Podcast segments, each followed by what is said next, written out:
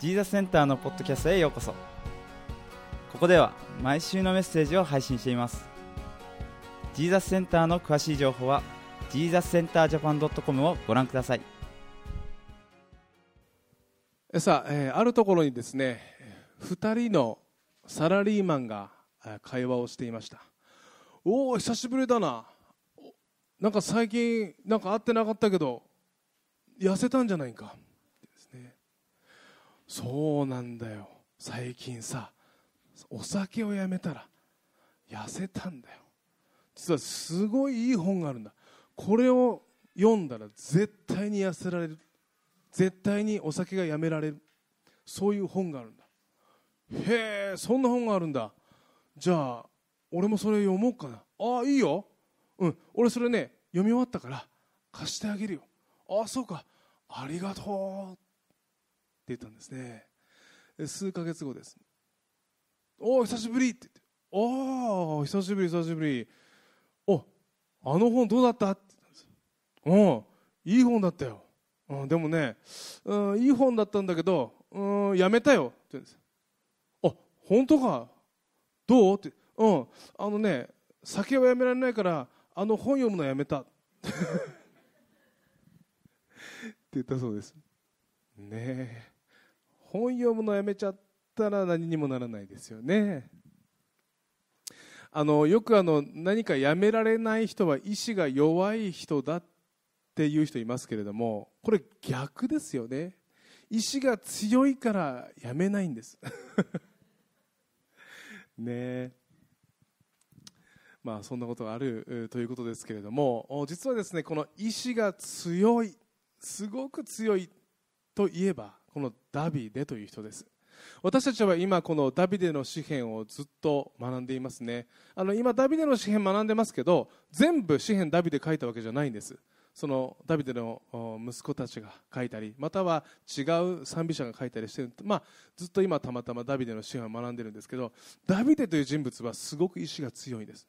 どういうふうにしてかっていうとどんな時にも神を賛美するんです。試練の時にもまた順風満帆な時にも神を賛美するんです。神を崇めているんです。あのそれにですねそれを裏付けるような一つのストーリーがありました。それはダビデがイスラエルの2代目の王様として、えー彼がね、えーなった時です。その時に神様の臨在が宿ると言われている。この契約の箱という、まあ、おみこしみたいなものがあったんですね。それに向かってイスラエルは賛美していたんですけれどもダビデは自分が王様になった後にすぐその契約の箱を自分のダビデの町自分が住むその王宮に持ってきたんです。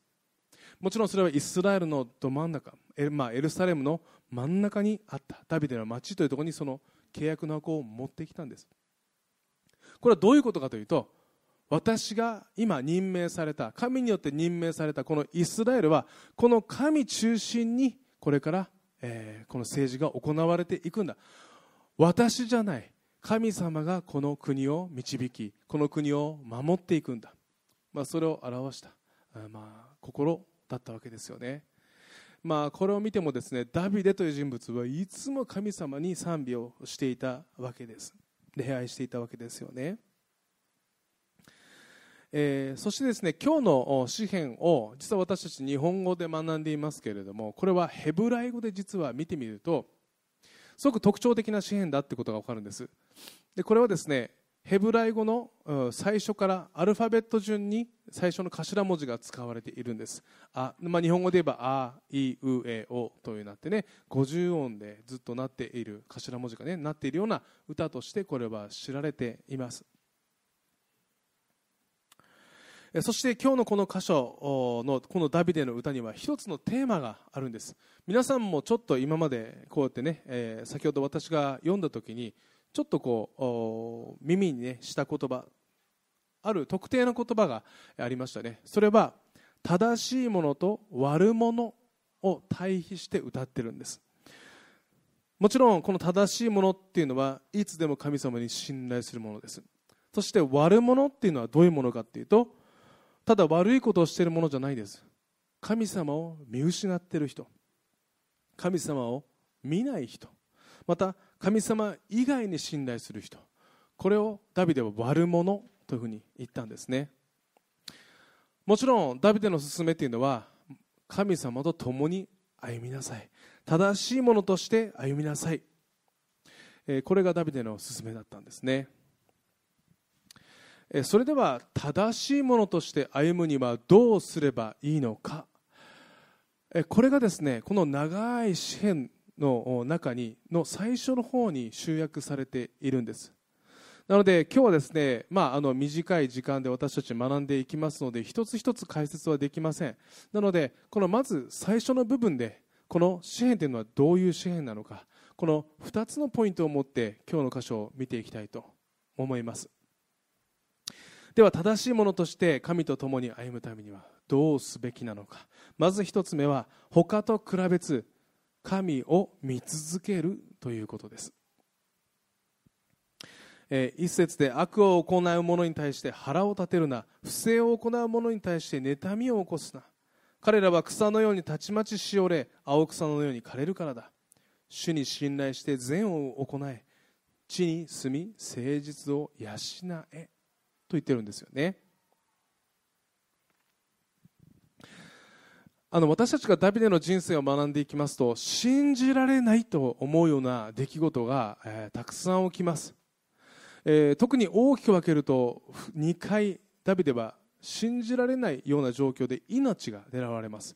まず1回目はダビデが仕えていた兵士だった時にダビデの王様であったサウル王から命を狙われる、えー、2回目はアブシャロムという自分の息子から命が狙われる。こういうことがあったんですね。えー、特にですねこの1回目のこのサウロに命が狙われていた時には自分の今までの親友たちも心をガラッと変えて自分の命を狙ってきたわけです、ね。まあ、すごく辛い悲しい状況だったわけなんですね、えー、そのようなですね苦しい状況の時に自分は神様を求め自分は神様を礼拝していたんです。でも自分が今までえ友達だった彼らは自分の命を狙っている。もう神を見ているようには見えない。でも彼らが栄えているように見えたんです。ね。まあ、当然人の心であればなんで私は神様を礼拝しているのになんで私は神様と共に歩んでいるのに彼らはそうじゃないのに彼らが栄えているんだ。そう思ってもおかしくないような状況だったんです。でもダビデは悪を行う者に対して腹を立てるな。不正を行う者に対して妬みを起こすな。彼らは草のように、えー、たちまちしおれ青草のように枯れるのだと言ったんです。ね。それはね悪を行っている者がたとえ栄えていたとしてもそれは一時的な栄えだから。あなたはそんな彼らと比べなくていい。あなたが仕えている神はあなたの必要をいつも養ってくださりあなたをいつも祝福してくださる神だから。神様のタイミングでいつもあなたを祝福するから。彼らを見るんじゃない。私を見なさい、ね、そういつも神様は持っていたんです。ダビデはその心を知ってたんです。だからこそ後世に渡、えー、伝えるべき言葉として今日の箇所を残したんです。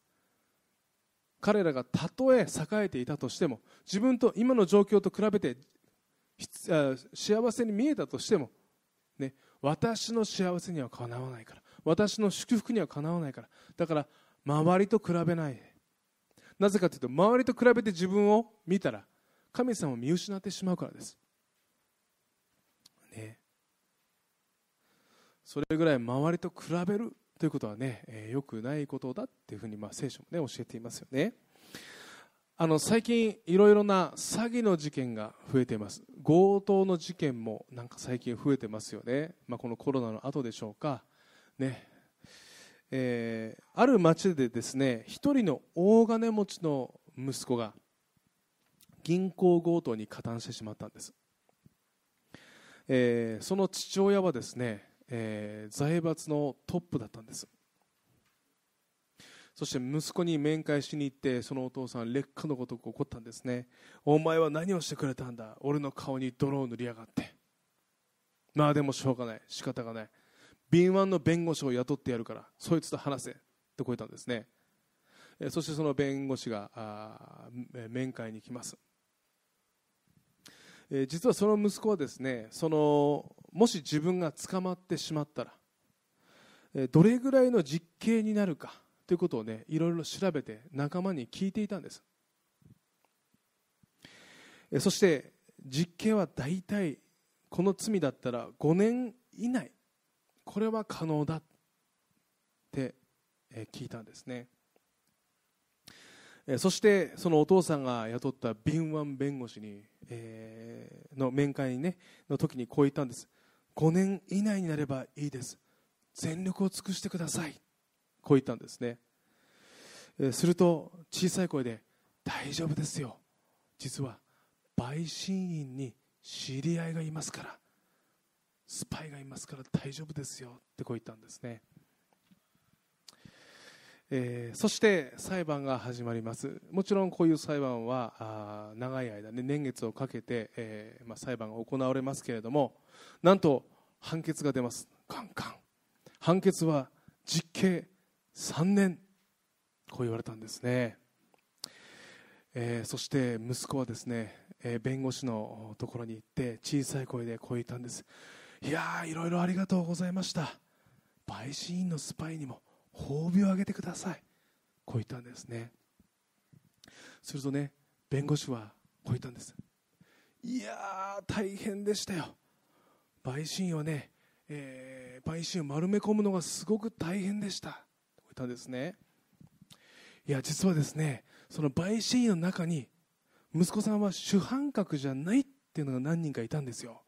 だからね彼らはあなたを無罪にしようと思ったんです。いやそれを聞いた時ですね無罪にしちゃだめだ。ね。こいつは大変なんだから。いやあなたがね5年以内にしてください実刑は。っていうのも意味があると思ったんです。なので一生懸命こいつはこんな悪いこともしましたよ。あんな悪いこともしましたよ。無罪なんて絶対にダメですよって言ってやっと3年を勝ち取りました。こう言ったんですね。どう思いますか？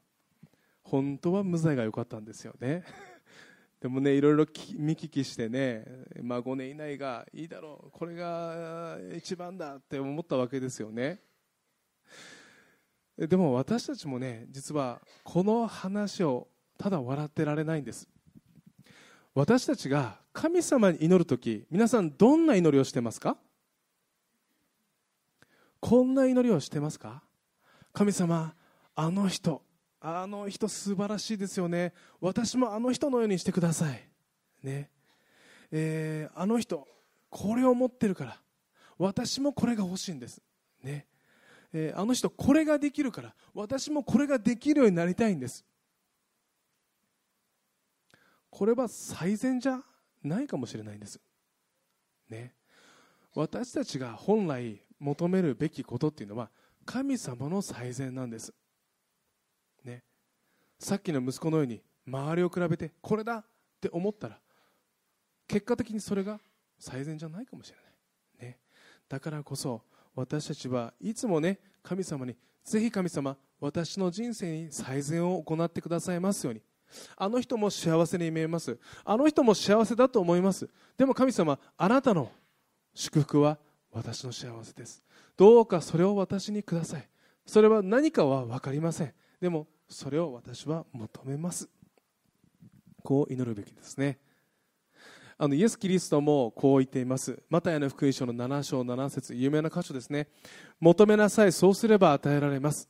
探しなさいそうすれば見つかります。叩きなさいそうすれば開かれます。誰であれ求めるものは受け探すものは見つけ出し叩くものは開かれます。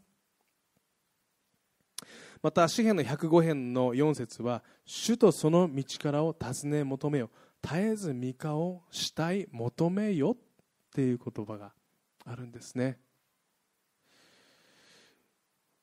私たちは誰かに何かをしてもらおう。そうじゃないんです。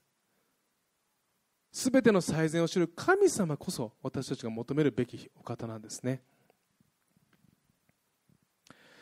えー、ダビデは他と見ずにただ神様を見続けることこれが正しいものであるというふうに私たちに教えているということですね。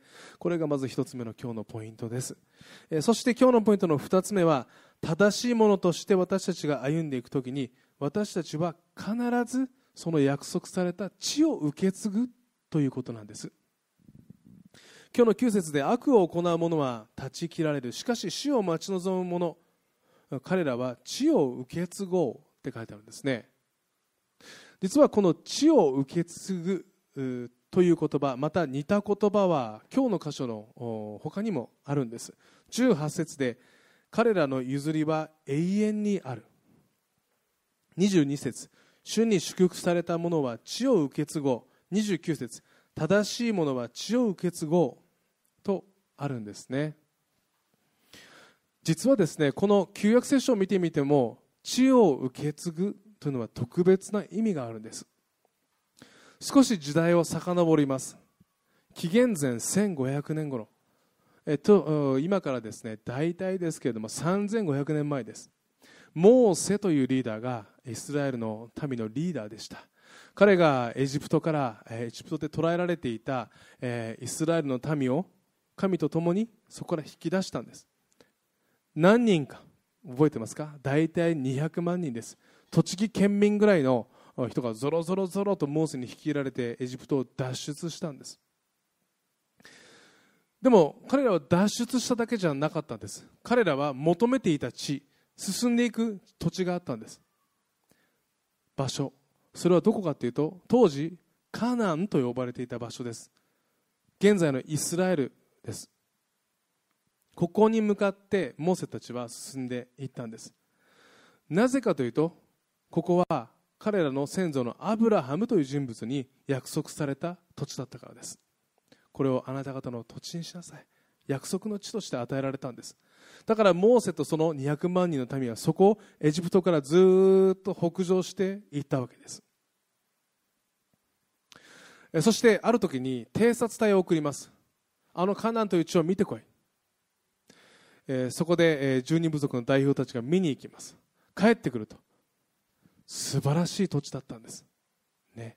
素晴らしい地。父と蜜のあふれる地だったって聖書に言うんです。父っていうのはもちろん家畜です。家畜を育てるには本当に、えー、豊かな土地が必要なんです。蜜っていうのは植物です。本当に家畜も植物もたくさんある地だった。水も豊かだった、ね、本当に豊かな地なんです。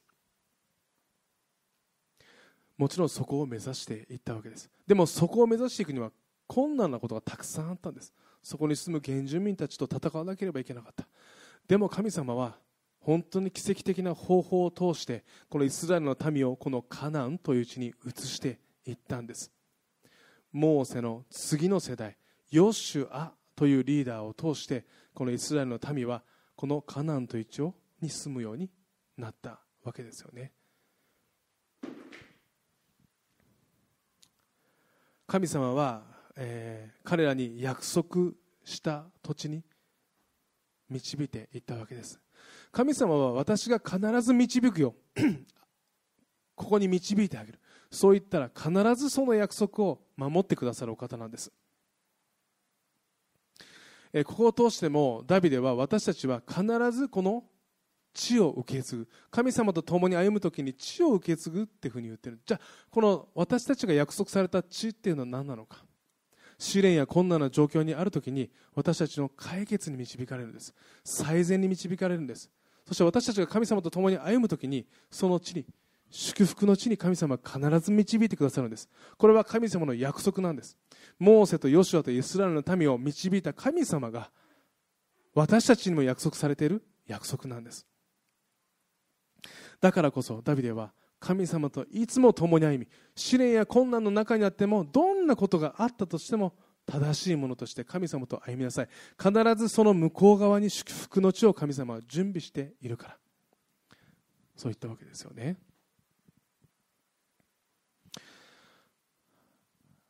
あの特にですねこの聖書を見ていくと私たち日本人とイスラエル人イスラエルのためユダヤ人はですね、えー、圧倒的に違う考え方がですね試練や困難の捉え方なんです。あの皆さん一日はいつから始まりますか？1日はだいたい今日は7月2日ですけれども3日はいつから始まりますか？って言われたらもちろん3日は12時です。今日の夜の12時ですよね。だから12時があってそして朝が来てまた夜が来る。そうすると1日が終わっていくんです。でもユダヤ人は1日が始まる考え方が違うんです。ユダヤ人たちはどう考えるかというと夕方今日の夕方例えば今日は7月2日の今11時ですけれどもここから夕方になります。5時6時になります。大体6時半とかかな今はね。日没がね。日没になります。はい大体皆さんご飯食べてる時ですか？その時にもう7月3日が始まるんです。ね。だから暗くてまた光が来てそして一日が終わるんです。これはですねこのユダヤ人たちの人生観に大きく影響していると言われています。何かというと彼らは暗闇から光に変わっていくんです、ね、だからどんな暗闇があったとしても最後は光で終わるんです。どうですか？彼らは試練や困難があった時にどんな暗闇があったとしても必ず光で終わるんだ。そういう人生観を彼ら持ってるんです。ね。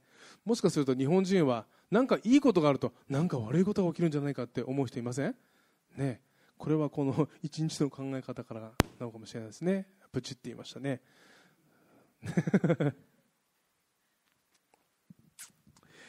でもですねこの暗闇から光に必ず移っていくというのは聖書の大きなテーマの一つなんです。例えばイエス・キリストのストーリーを皆さん考えてみてください。あのイエス・キリストの映画とか見たことあります？ビデオとか。ジーザスとかね。ちょっと前にはパッションって映画があったんです。パッションってすっごい暗いんですよ。ね。あの昨日「タイタニック」やってたでしょ？後編が。ね。パってつけて「レオこれどう思う怖い」って言ったけどね。暗いから怖いんですよ。あのねパッション見ると暗いんです。あのゲッセマネの祈りから始まるんですよね。そして十字架で連れ連れられていって十字架のところまでね。そして十字架にかかるのでずっと暗いんです。でもです。最後は光で終わるんです。イエス・キリストの復活です。ね。イエス・キリストのストーリーを見ても暗闇から光に変わっていくんです。そして聖書はイエス・キリストの十字架の復活十字架の死と復活を受け入れるすべてのものはパラダイスに導かれるという約束が与えられる。つまりですね私たちがいい人生を悪い人生を送っていても必ず人には死というものがあるんです。その死っていうのは暗いんです。ね。でもイエス・キリストを心で信じる者にはその暗闇が暗闇の向こう側に必ず光が準備されてるんです。パラダイスという光です。ね。だからこそ神と共に歩む正しい者にはこの必ず暗闇から光が約束されてるんです。約束された地が必ず私たちに与えられている。ということですよね。だからダビデはこの人生ではさまざまな試練がありながらもどんなことがあったとしても神様と共に歩むようにそう進めているんですね。だからね私たちもねどんなことがあってもね、え、この地にいる限り神様を見続けて歩んでいきたいですよね、え、最後にですね神様と共に歩みそして正しいものとして歩んだがゆえに素晴らしいものをえー、受けた、人をね紹介したいと思います、え、これはですねドワイト・アイゼンハウアーという人ですね、彼はですね第二次世界大戦の時にアメリカ人の、軍人として活躍した方なんですけれども彼はですね北アフリカ方面軍司令官として、えー、空港を建てそして1943年の暮れヨーロッパ連合国軍司軍司令官に任命されます。で彼はですね当時世界で最も大きな権限が与えられていたわけなんです。さまざまな国の混成軍をよくまとめそして1944年の6月ノルマンディ上陸作戦を指揮しそしてフランスを解放しドイツの無条件降伏をもたらしたという方なんですね。つまりですね当時ヨーロッパで支配支配を進めていたナチス・ドイツの支配下から多くの人を解放するためにも尽力した人なんですね、まあ、これほど、えー、大規模な作戦を指揮することができた、えー、そしてこんなに大きな軍隊をこのアイゼンハワーは、指揮できたのには理由があったんです、えー、それは何かというと彼にはさまざまな人たちの協力を引き立つ際立った能力が備わっていたと言われているんですね。つまり人間関係を作ってそしてコミュニケーション能力に長けていたということなんです、えー、このですねアイゼンハワーは幼少の頃アイクと親しまれて、えー、呼ばれてね親しまれていたんです。アイクアイクって言ってね。でもですね彼は幼少の頃から人間関係づくりに、えー、長けていたわけではなかったそうです。少年時代アイゼンハワーは学校で人間関係が良くないどころかよく殴り合いをしていたんですって。しかしその都度その度に彼の母親で信仰が厚かったこのお母さん。